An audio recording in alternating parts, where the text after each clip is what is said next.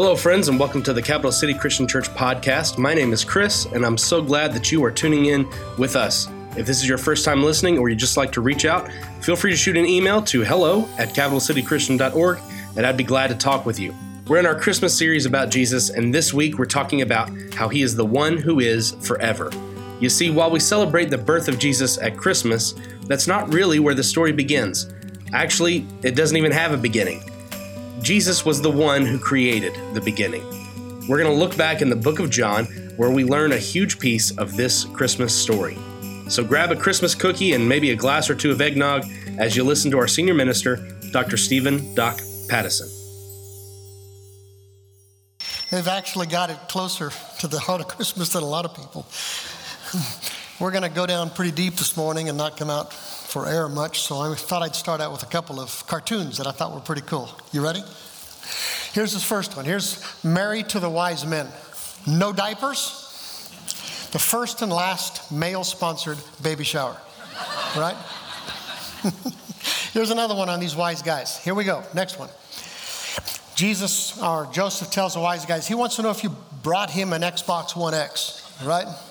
Might as well get something that a, a child wants. How about the next one? Here, this is pretty funny. There's no words. You just got to see the expressions in the animal's face. You got the pig and the chicken and the donkey. They're all looking accusedly at that cow who was eating Jesus' bed, right? I thought it was pretty good. How about the next one here? Huh, this is for the ex Catholics in the room. Hail Mary. That's funny, guys. Come on, come on. One more. No, actually, two more. Well, if it isn't Joseph and Mary, right? They're sitting on their donkeys. You look at the bumper stickers. Our son is an honor student. Our son is in medical school. Our son is God. All right, right? She's got him. And, this last one, it, you, a lot of you guys may not find it pretty funny, but I'm kind of weird. I like the old Calvin and Hobbes. Any of you guys remember Calvin and Hobbes? Uh, kind of an old strip, kind of funny, and pretty smart. And here you got Calvin. That, that cloud of stars is our galaxy, the Milky Way. Our solar system is in the edge of it. And we hurl through an incomprehensible darkness. In cosmic terms, we are simply subatomic particles in a grain of sand on an infinite beach. And then all grows quiet as they ponder. And finally, Calvin says, I wonder what's on TV. All right? That's funny, guys. It really is. Seriously. I actually kind of put that one in because it kind of fits into my sermon this morning. There are things that blow our minds. There are. There are things that blow our minds that we just don't ponder very much. There are things that kind of put everything else into perspective, and thinking about God is like that. Thinking about Jesus is like that. The real meaning of Christmas is like that. What I'm going to read to you in just a moment is like that. It's something I'm going to read to you about God, about Jesus, and if you really try to get it, if you try to understand it, it won't fit. It'll blow the mind because we're talking about God. We're talking about who he is and what he's done. And I'm telling you guys, words are not enough. So here it is Gospel of John, chapter 1, verses 1 through 14. And as I read through this thing, I want you to really try to try to grasp what he's saying and just just to be different and to give the, our God and the word the respect it deserves. Let's stand as I read this to you. Are you ready? Let's stand up.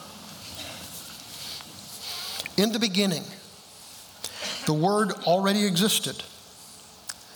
The Word was with God. The Word was God. He existed in the beginning with God. God created everything through him. Nothing was created except through him. The Word gave life to everything that was created, and his life brought light to everyone. The light shines in the darkness. The darkness can never, ever extinguish it. The one who is the true light, who gives light to everyone, he was coming into the world. He came into the world that he created, but the world didn't recognize him. He came to his own people, and even his own people rejected him. But to all who believed him and accepted him, he gave the right to become children of God, and they are reborn. Not with a physical birth resulting from human passion or plan, but with a birth that comes from God. So the Word, The Word who was with God, the Word who was God, the creator of everything, the Word became human and He made His home among us. And He was full of unfailing love and faithfulness. And we have seen His glory, the glory of the Father's one and only Son. Wouldn't be seated. Did you hear what He said? In the beginning, in the beginning, in our beginning, not His, in the beginning, the Word already existed. It's not His beginning. And this Word was both with God and this Word was God at the same time. How does that even work? And somehow, this Word, this Word is actually the Creator, even though we know God is the Creator. This Word somehow gives life to everything that lives and he gives light to everything that is enlightened. What's that mean? And John says that the Word, the Creator, somehow becomes a human. God becomes a man. The infinitely powerful, infinitely smart, infinitely big, eternal one gave himself fingers and toes, eyes and a nose, ears, and a belly button. And if that's true, it's no wonder the world didn't recognize him. And if it's true, it's no wonder even his own rejected him. And yet, John says, for those who are willing to let God be God his way, he makes it possible for us to become children of God. Guys, if you really try to understand that, it is not illogical but it does blow the mind. Now, we're in week three of a four week series leading up to Christmas. We're looking at four birth stories of Jesus that you can find in the New Testament one in Matthew, one in Luke. That was last week, one in John. That's today. And next week, the, the Sunday before Christmas, we're going to look at the one in the book of Revelation. Believe it or not, there's one there too. Now, this birth story in John is way different than the ones we've already looked at. Those gospels talk about Joseph and Mary and the shepherds and the wise men and the angels and the manger and all that stuff that fills up our Christmas cards. And they tell us that Jesus was special. He's the Messiah, the Son of God, the Savior. John is different, deeply, deeply philosophical. Simple language, simple words. But he's not building a case for believing in Jesus. He just simply tells you who He is. This is God. This is the Creator stepping into creation. This is the one who gives you life. Without Him, you don't exist. Now, if John was wrong and if Jesus claimed to be these things and Jesus was wrong, then he is the biggest fraud in all of history. And if he's right, it would be absolutely insane to blow him off. Listen to what he says again, one more time. In the beginning, in the beginning, no Jew would have missed it. Can you think of another book in the Bible that starts in the beginning? It's Genesis, isn't it? In the beginning, God created the heavens and the earth. John says, in the beginning, before anything that we can see sprung into existence, in the beginning, the Word already was there, and somehow this Word was both with God and this Word was God, however that works. In the beginning, when God created the heavens and the earth, Genesis stuff, John says that was this guy, that was this word. If you think back to Genesis, you remember how God would say a word and then it would happen? God says, Let there be light, and there's light. God says, Let there be seas and dry land, and there were seas and dry land. God says, Let there be grass and trees and fish and birds and people. Well, John says, when God said a word, when God said a word, that word was Jesus. That was Jesus doing that stuff. and John says, In him was life. He's not, he's not saying that Jesus was alive. He's not alive like us. He is life. We receive life. He is life. Somehow, He's the one that makes everything else live. Then John says his light shines in the darkness, and the darkness can never, ever, ever. And to tell you the truth, that word there, we really don't know how to translate it. I mean, you know the word in Greek, and you know that the word in Greek can have a couple of different meanings. One of the ways that it can read it is the light shines in the darkness, and the darkness will never understand it because it's going to blow their minds. If you're reading the New Living Translation, like this one, it says, The light shines in the darkness, the darkness will never extinguish it, the darkness will never win. Well, both of them work. and then John gets to the Christmas story, kind of, sort of. At least this is the heart of the Christmas story. This is what the Christmas story is all about. John says the Word came into the very world that He created, and the world didn't recognize Him. The Word came to His own people, and even His own people rejected Him. So, God, God the Word, our Creator, our life, our light, becomes a baby. Stick that in your head.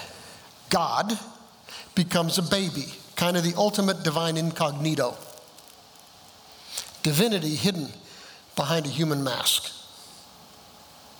This baby lying in a manger is the one who got all this started. This baby lying in a manger is the one who traded heaven for a feeding trough.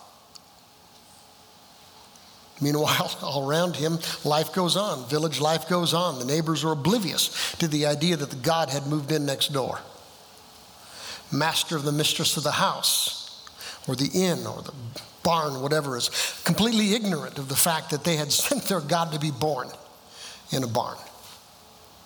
It's a wild story. Blows the mind, staggers the imagination. In fact, if you actually accept it as true, it is the wildest and craziest story ever. In fact, for many, it's simply too weird, too wild, too crazy to be believed. The idea that God, a God this big, God big enough to play with galaxies like they're marbles, so to speak, could or would shrink this small. and yet, I suspect many who are Jesus followers and most of those who are not most people don't think it too weird, too wild, too crazy to believe that something this small, this small could morph into something almost infinitely big. We simply accept that. They call that the Big Bang, right? Hmm. Probably the most commonly accepted theory as to how our universe grew up. And I'm not suggesting, guys, that you have to buy this. It's not the point. Some Jesus followers do think this is the way God did it. Other Jesus followers think that whole idea is crazy. That's not what I'm trying to talk about this morning.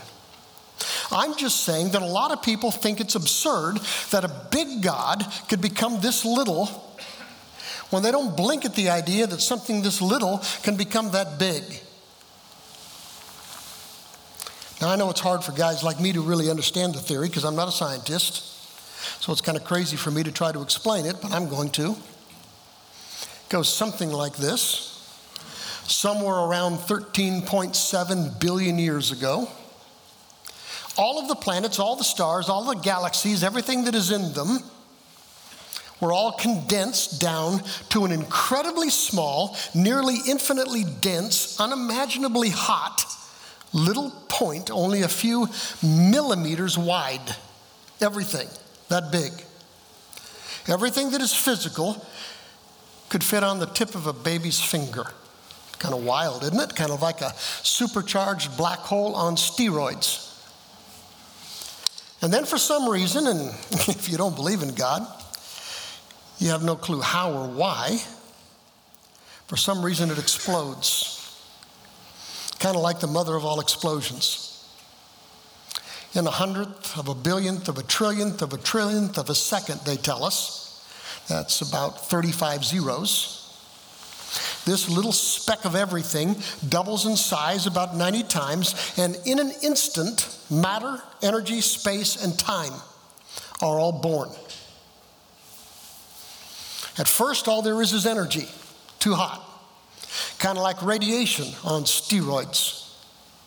Forces of nature start to crystallize gravity, the strong and the weak, nuclear forces, electromagnetism. And all of this takes place in the first second of time.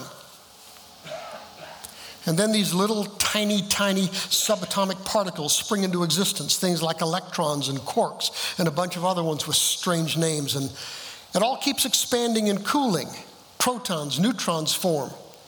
All this happens, they tell us, in the first second of creation.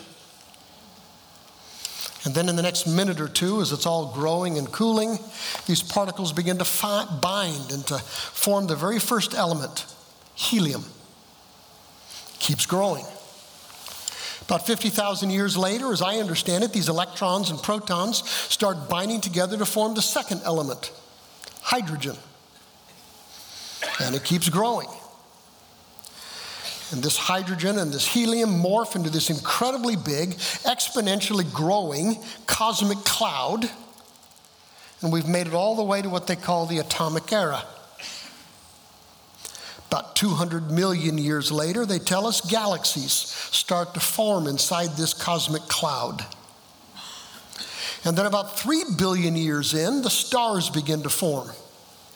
And they begin to convert the hydrogen and the helium into all of the other elements on our periodic table.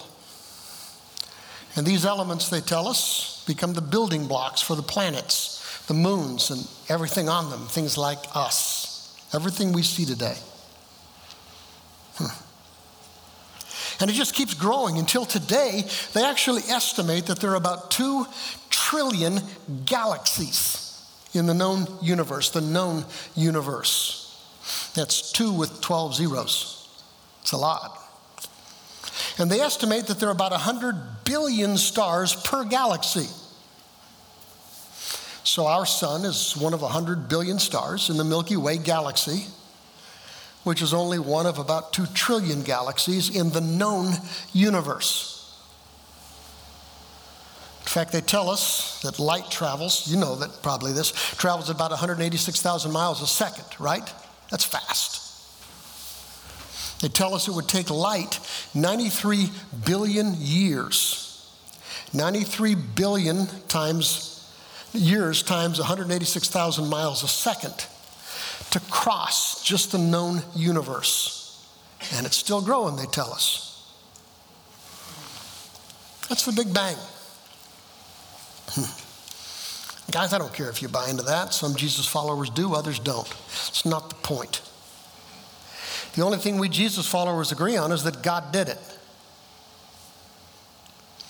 You see, those without God can't tell us where that infinitely dense, infinitely hot thing came from 13.7 billion years ago or whenever else it was born. All I know is that someone or something had to get it started. And John says, that's the Word. That's the Word. That was God. That was Jesus. That's the one who was born 2,000 years ago to a peasant teenager named Mary, who then wrapped the Creator in strips of cloth and laid him in a feeding trough. Story. And it's just ironic to me. How is it that those who reject the idea of God can accept the idea that everything that exists just pops into existence on its own? And then this tiny little dot of infinitely dense, infinitely hot stuff grows and expands into everything that is on its own. But then they turn around and blow off as fantastical the idea that the one who spoke it all into existence, I mean, it had to come from somewhere, the one who spoke it all into existence could or would shrink down to the size of a fertilized egg, where he would take nine months to grow into Jesus. They can buy this, something mindless and purposeless grows from this to this but the one who was infinitely smart, infinitely powerful, and infinitely creative. They struggle to think that he could shrink down to this because he wanted to. so here's what John tells us in his birth story of Jesus. He tells us that the creator of everything, the Word of God, God Himself, shrunk to the size of a fertilized egg, which is about a tenth of a millimeter wide. One of the largest cells in the human body, but just barely big enough to be seen without the aid of a microscope. And then by the time God implanted Himself in the wall of Mary's uterus, did you hear what I just said? God had divided into 12 to 16 cells. and over his first four weeks, sharing the stuff of creation, as a fetus, God develops a spinal cord, a nervous system, a gastrointestinal system. He grows a set of lungs and a human heart. He is fully God and fully fetus. Over the next four weeks, sharing the stuff of creation, God begins to grow a face and arms, and his legs begin to move, and his heart, his tiny little human heart, starts beating, and his brain and other organs begin to form. So the omniscient, the omnipotent God gives himself a tiny, tiny little brain. By 12 weeks, our God, our infinitely big, omnipresent God, our fetus God, is about three inches long and he weighed about an ounce. He could have fingerprints now, so he can unlock his iPhone. He can smile and frown and suck and swallow and urinate. And for the first time, you could see that our God had chosen to do life on earth here as a boy. By 16 weeks, he could kick and he could hear. God gave himself ears, the one who didn't need them. Strong little grip, a God with fingernails, toenails, a creator who can roll over in his amniotic fluid. By 20 weeks, his doctor could listen to his heartbeat with a stethoscope, if his doctor had had one back then. By 20 weeks, God has hair and eyelashes and eyebrows. He can suck his thumb, and he can even get the hiccups. By 24 weeks, our transcendent God, the one who spoke everything into existence, is about 11 to 14 inches long. Weighs about a pound and a half. His eyes are open, although there's not much to see. And he actually starts collecting the material for his first bowel movement. By 28 weeks, he begins the movements necessary for breathing and he starts adding on some body fat. By 32 weeks, he actually responds to sound and he passes between periods of sleep and wakefulness. By 36 to 38 weeks, our God is about 19 to 20 inches long. He weighs about six pounds. And when Mary's contractions start, at first 15 to 20 minutes apart, stretching her cervix, then they speed up to about two to five minutes apart so God can move into her birth canal. Did you hear what I said? Her contractions keep coming nearly every minute, lasting nearly a minute until our Creator, our God, is born. And Mary wraps him in strips of cloth. And she lays him in a feeding trough. John says he came into the world he created and the world didn't recognize him. Well, no kidding. Came into his own people and even his own people rejected him. No kidding. I mean, even with the prophecies and all of their waiting, who could have seen this coming? But John says to all who did believe him and accept him, and we're going to see why in the next four months leading up to Easter. To these he gave the right to become children of God, and they're reborn. We are reborn not with a physical birth resulting from human passion or plan, but with a birth that comes from God. So the Word became a human, and he made his home among us.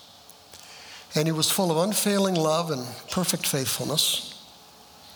And we have seen his glory the glory of the Father's one and only Son. He was Emmanuel, God with us.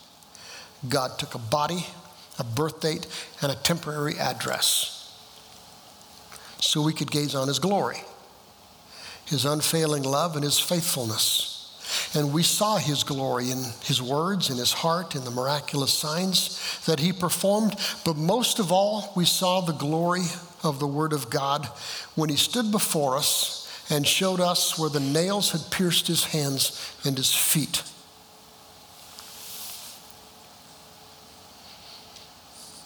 Guys, words aren't enough. Anything we say about him and anything we say about this actually diminishes it. I think sometimes that maybe poetry speaks more plainly. I don't like poetry. But how else can a man describe the ineffable, the unfathomable? So if you have a poetic bent, let me give you a couple. Here's John Donne. He says, Immensity is cloistered in thy dear womb. Now he leaves his well beloved imprisonment. There he hath made himself to his intent weak enough now into our world to come. Seest thou, do you see my soul with thy faith's eyes, how he which fills all place, yet none can hold him, for he doth lie. Here's John Milton, you know the guy who wrote Paradise Lost.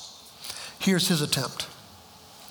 That glorious form, that light unsufferable, that far gleaming blaze of majesty, wherewith he was accustomed wont to sit at heaven's high council table, to sit in the midst of triunal unity. He laid that all aside and here with us to be. He forsook the courts of everlasting day and chose with us a darksome house of mortal clay. Hmm. One more. This is George Herbert. He says, The God of power, as he did ride in his majestic robes of glory, resolved to light. And so one day he did descend, undressing all the way. They try. Guys, the absurdity of this story is almost incomprehensible. The idea that one bigger than the universe itself passes through the birth canal of a frightened teenager. One whose days are numberless draws his first breath. One who could rattle the heavens with his finger flails his arms as a young girl rocks him. The one who spoke the world into existence with a word babbles and coos. Unimaginably, the maker of all things shrinks down so small as to become an ovum. Single fertilized egg, barely visible to the naked eye an egg that would divide and redivide until a fetus takes shape, enlarging cell by cell inside of a nervous teenager. God with a human face, God with diapers.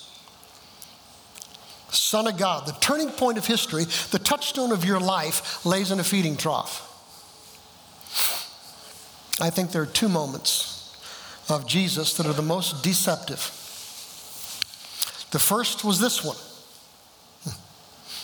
First moment was this first Christmas when God becomes a baby. Gods aren't born. Second moment was 30 or so years later when Jesus' body hung limp on a cross. Because gods don't die. The real God can. The real God did. Because he wanted us to understand that he understands. And he wanted us to know how much he loves us. And he wanted us to understand that he can fix, because of who he is, he can fix whatever is broken. Guys, the only thing crazier than the story of Jesus would be our unwillingness to bend our knees to him. It's a wild story. Either you buy it or you deny it. If you deny that there's a God, then you explain how all this got started. You explain how all this just popped into existence on its own out of nothing. But then you're going to have to live with the emptiness that follows. Or you buy it. There's a God behind all this. All of this is on purpose. You're on purpose. And you matter. And to prove it, our Creator God, as the Apostle Paul put it, he emptied himself which is what Christmas is all about. That's the Christmas story. And you buy it by accepting Jesus as your Savior and Lord, not just intellectually, but from your heart, accepting Jesus as your Savior and Lord, which is who He is. So, what are you going to do this year to show yourself? What are you going to do this year to show those who watch you that He is the reason for this season and His gifts are the greatest gifts of all? Would you pray with me, please? Father, it's an amazing story. It blows the mind. It's something that we can't fully understand. It's just something we get a glimpse of, and it staggers our imagination, it blows our minds. But I suppose we can expect that from God.